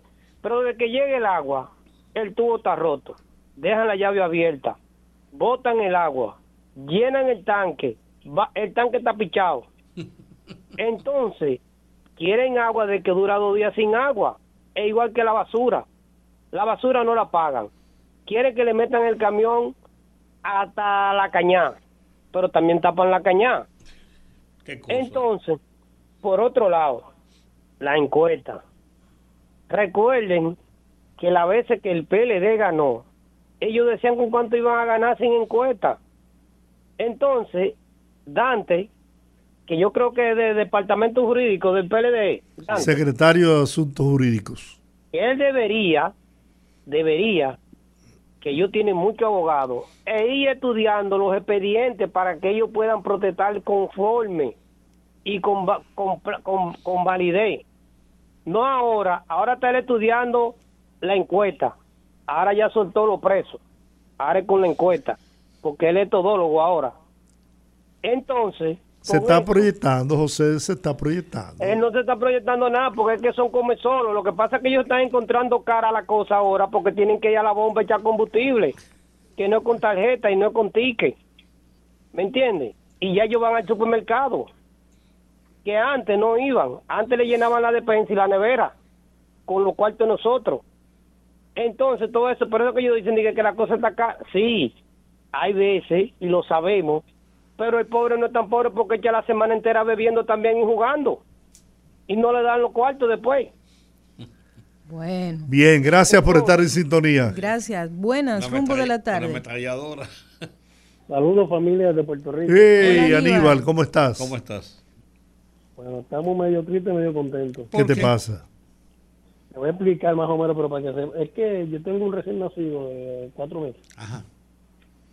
Y lo que, lo, lo que le voy a contar para es por lo que quiero significar es para que la gente entienda más o menos lo que hace cuando un sistema funciona, cómo te proyecta hacia el futuro, cómo te prevé hacia el futuro. Esta mañana me, me explotaron el teléfono, tenía como siete llamadas perdidas y cuando cojo el teléfono, era de- del centro médico de Río Piedra, el área pediátrica, y es que a, a los niños al nacer le hacen una prueba y se la mandan para allá y ellos las estudian. Hace cuatro meses de eso, que, de- que nació mi hijo, y ellos me estaban llamando hoy para decirme, para informarme. Eso para que usted vea lo que es, que un estado que más o menos medio funciona. Sí. Me están llamando hoy para decirme que o, o, soy, o mi esposa o yo portamos un gen que cuando el niño pase de X cantidad, pues eso nos va a traer una complicación, vamos a dejarlo ahí, ¿verdad? Sí. Ok. Ok. Pero, Pero mire, mire, mire, mire, lo que, lo que yo quiero referirme es, mire, imagínese, Lo que es la calidad de un servicio de salud. ¿sí? ¿cuántos padres allá tienen un pequeño problema y cuando el niño viene a tener 15, 16 años, explotan con que, con que es un cáncer? Sí. Una anomalía. Y eso, que yo estoy en Puerto Rico, donde nosotros nos quejamos de, de, de, de, de la corrupción, pero aún así los, el, el, el, el sistema funciona. Sí. Pero aún así tenemos, aún así todo un hospital y lo atienden bien. Usted tiene una policía correcta. Usted tiene una policía que a las 3 de la mañana usted para a la policía para pedir una dirección. Se respetan las- a las autoridades también. Exacto. Usted, usted no se manda a correr con un policía. Pero también se ataca la corrupción. Sí. También se meten presos y no se hace un desorden. Yo tuve la Pero ahí- oportunidad pero- de ahí- vivir ahí dos años en Puerto Rico y te digo que a mí me encanta Puerto Rico. Te lo digo con toda sinceridad. Yo, yo solamente quiero decirle esto. Mire, miren, ya yo tengo una, ya ahora me, me, me- me- ah, la prueba es gratis, no tengo que pagar nada. Me, me hicieron, ya me, me- me- me hicieron la cita para ir, para que vayamos los padres a tomarnos la muestra y esas cosas. Pero eso es lo que yo quiero que el pueblo vea. Y esto no se hizo por, con Mesías. Porque no existe tal cosa entre humanos, entre hombres. Qué bien. Qué buen mensaje, Aníbal. Y bueno, ¿qué te, puedo, te podemos decir? Que toda nuestra solidaridad y hay un Dios que es más poderoso que cualquier otra cosa. Entonces, Gracias, no pierdas la fe. No, claro que no. Saludos, rumbo de la tarde. Buenas. Buenas. Georgie, Sí. dos cositas. El, el señor de Gualey. Hola, ¿cómo estás? Eh, Georgie, lo peor, lo peor fue tirar, tirar esa encuesta ahora, porque esa gente ahora la fiebre no le, no le, no le pasa de, de 60, no de 40, de 60. Ahora está el corredero. Es como usted mover un panal de, de hormiga, que ya usted sabe lo que hay. Que ya usted sabe lo que hay. Y Sí, niño, jueguen ahora. Y cuando vengo, y, y otra cosa, Georgie, a Carolina que se recuerde de las calles de, de, de Igualey. ¿Y cuándo será que la van a faltar esa calle? Ya se, va- se están acercando las, ele- las elecciones, por favor. Atención a nuestra alcaldesa del de Distrito Nacional, Carolina Mejía. Ay. Las calles de Gualey esperan por ti. Ahí fue que, que ella sacó el caudal de, de votos eh, de- del sector de Gualey, de, de ese rincón ahí de Gualey. Tómame nota para nosotros comunicarnos con la alcaldesa. Eh, la 31, la Santiago, la, la, patria- la hermana Mirabal, toda esa calle, toda esa calle para allá, están todas deterioradas. Y eso fue lo que ella dijo, que, que desde que yo gané la alcaldía, la primera calle fue que, que nosotros Va- vamos a invitar a, a Carolina Mejía al programa. Sí, es mejor así, es para que ella, para que ella sepa, porque señor. Y los dirigentes del PRM, los que están beneficiados del PRM, están calladitos, no dicen nada. Porque yo lo que soy un dirigente intermedio, Sí. prá- prácticamente, porque yo soy de la, de la zona ahí. Yo soy intermedio y yo soy el que estoy- tengo que estar llamando cada rato porque los que son de que dirigentes de verdad están callados, no dicen nada. Muy bien. ¿eh? Pues bien, gracias. Gracias por la Desde sintonía. Gualey. Buenas, rumbo de la tarde. Muy buena tarde, al rumbo de la tarde. Sí, señor. Eh, felicitaciones por su programa. Muchas gracias. Eh, mire, una semana antes de la Semana Santa, Luis Cruz de Gualey, Adelante, Luis. entrevistaron a un señor que cuida la cárcel nueva de San Juan. Hablando del, del hacinamiento de, de los presos en la cárcel Sí. y el poco espacio que tiene. Y el señor dijo que él no entiende por qué esa cárcel de San Juan no está en servicio si tiene ya más del 70% de, de, de, de, de la construcción hecha, es decir, que, que lo que le falta es una miseria. También la cárcel de aquí de, de San Luis, hermano, también le falta poquito. ¿Por qué el Estado no pone en funcionamiento esa cárcel para que esos pobres presos no tengan ese asignamiento que tienen? Oye, hay que tomar el ejemplo de Nayib Bukele del Salvador, que hizo una cárcel modelo, ejemplo para el mundo. Si ya la cárcel ya están casi construida, la nueva cárcel, ¿por qué no meterle dinero para terminarla? Eso Y dijo que esos Servio no estén Tulio. viviendo en esa situación. Eso fue lo que dijo. Servio Tulio Castaño. Así mismo es, señores. Bueno, eh, lo en- entrevistaron a, a un señor que, que trabaja en uno de ellos y dice, eso. pero es que yo, yo no sé por qué no está en servicio. Por favor. Y ahora que Al nosotros presidente de la República, Binader, por favor. Ahora que nosotros tenemos el informe, que lo vamos a desmenuzar, le prometemos que le vamos a hacer un programa con más detalles sobre ese tema aquí con los poderosos. Buenas tardes. Aló. Saludos. Hola. Sí, sí, discul- discúlpeme, Jordi. Le voy a decir algo re- para que dejen. Está bien que están ganando la encuesta ahora. Dejen el triunfalismo. Voy a recordarle que Hipólito estuvo al borde de ganar las elecciones en el 2012 y en meses le pasó como a la canción de Manuel. Todo se derrumbó. ¡Adiós! Buenas, rumbo de la tarde, se cayó. Buenas. Sí, buena. Buenas tardes. La memoria tiene que ser Hola. completa, ¿eh? No puede ser No, corta. No, no, no, está buena Es una terapia. Adelante. Muy bien, muy bien. Lo que Julio, eh, Silvio, Julio Castaño estaba poniendo con relación a la cárcel.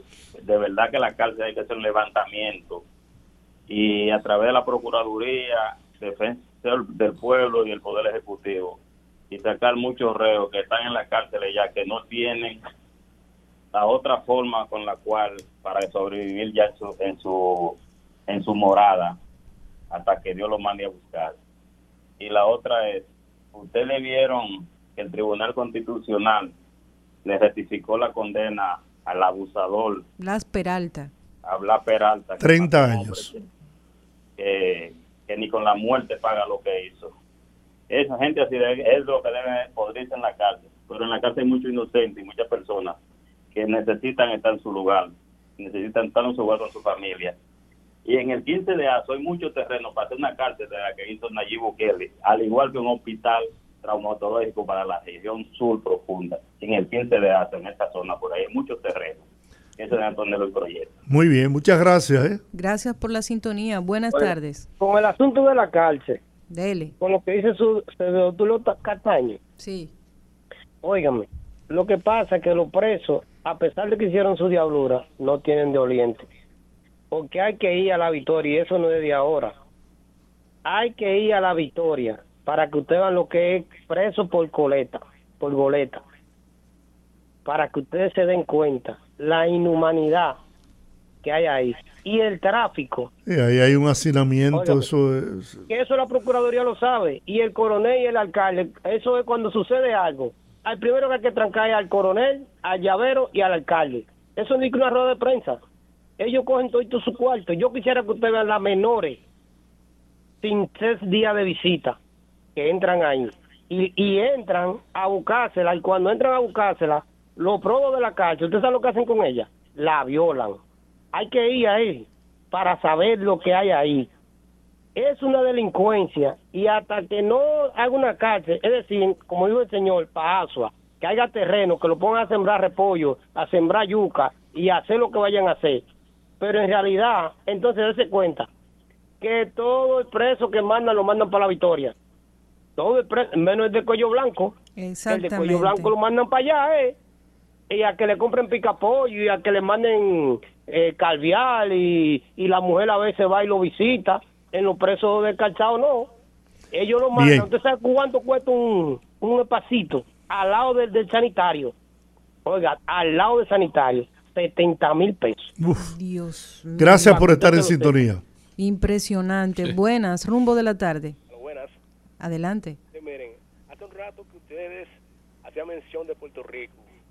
Y miren, en Puerto Rico, por ejemplo, suben el pollo. ¿Y saben qué hacen? Que la población se une. Y los no ricos comen dicen, pollo. vamos a durar dos semanas, un mes, sin comer pollo. Y comen berenjena, lo que sea. Entonces yo exhorto aquí al pueblo a que también sea así, que tome esa actitud para que estos ayotistas dejen su mala eh, maña de querer subir a cada rato los precios. Porque parte del problema, de, o sea, parte de- del problema de la inflación se debe también a eso. Muy bien. Eso es verdad. Buenas tardes.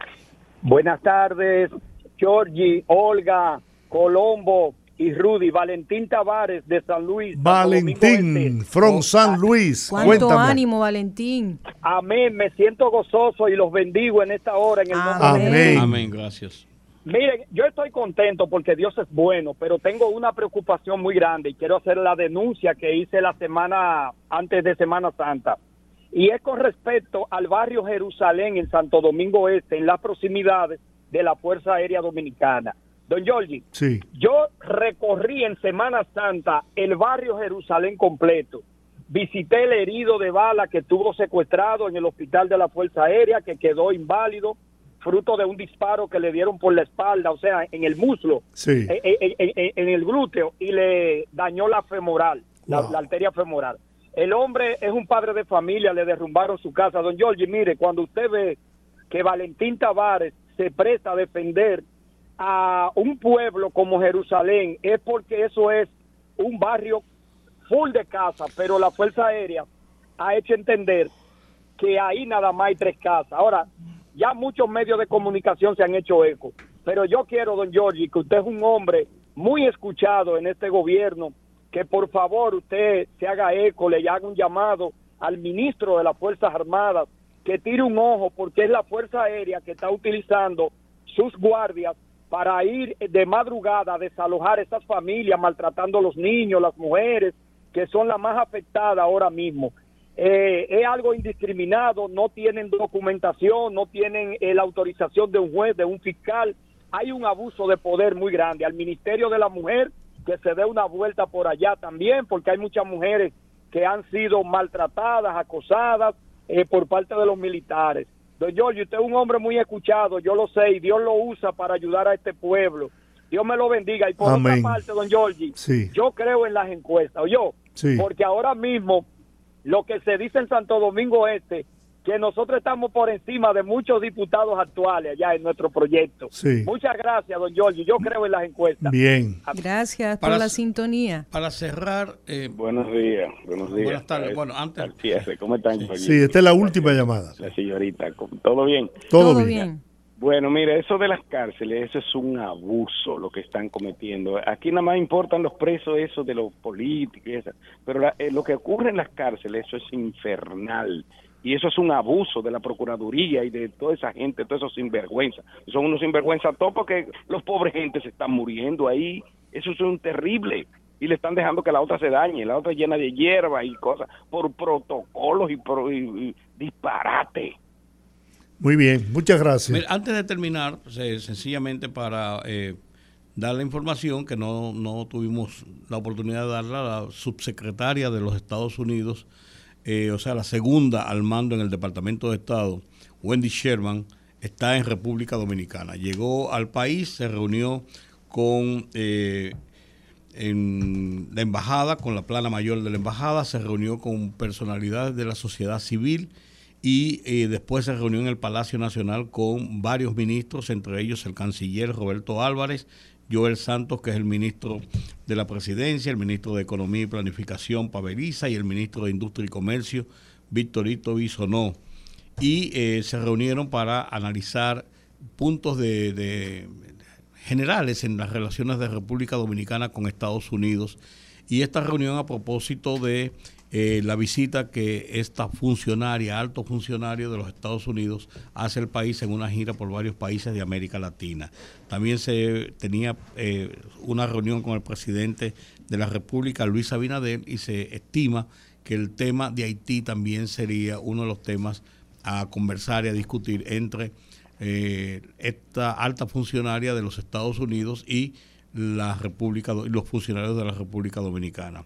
Ella de aquí va a Argentina y va a otros sitios y se emitirá de seguro una nota informativa de todo lo que se trató. Rápidamente salió un compromiso de los Estados Unidos de aportar 6 millones de dólares para fortalecer la capacitación de República Dominicana con el socio cercano, que es los Estados Unidos, para atraer inversión directa al sector industrial que contribuya a cadenas de suministro seguras y resilientes. Se hizo hincapié en el desarrollo de la frontera con como lo que se está realizando en Manzanillo y en y en Montecristi que fue inaugurado recientemente.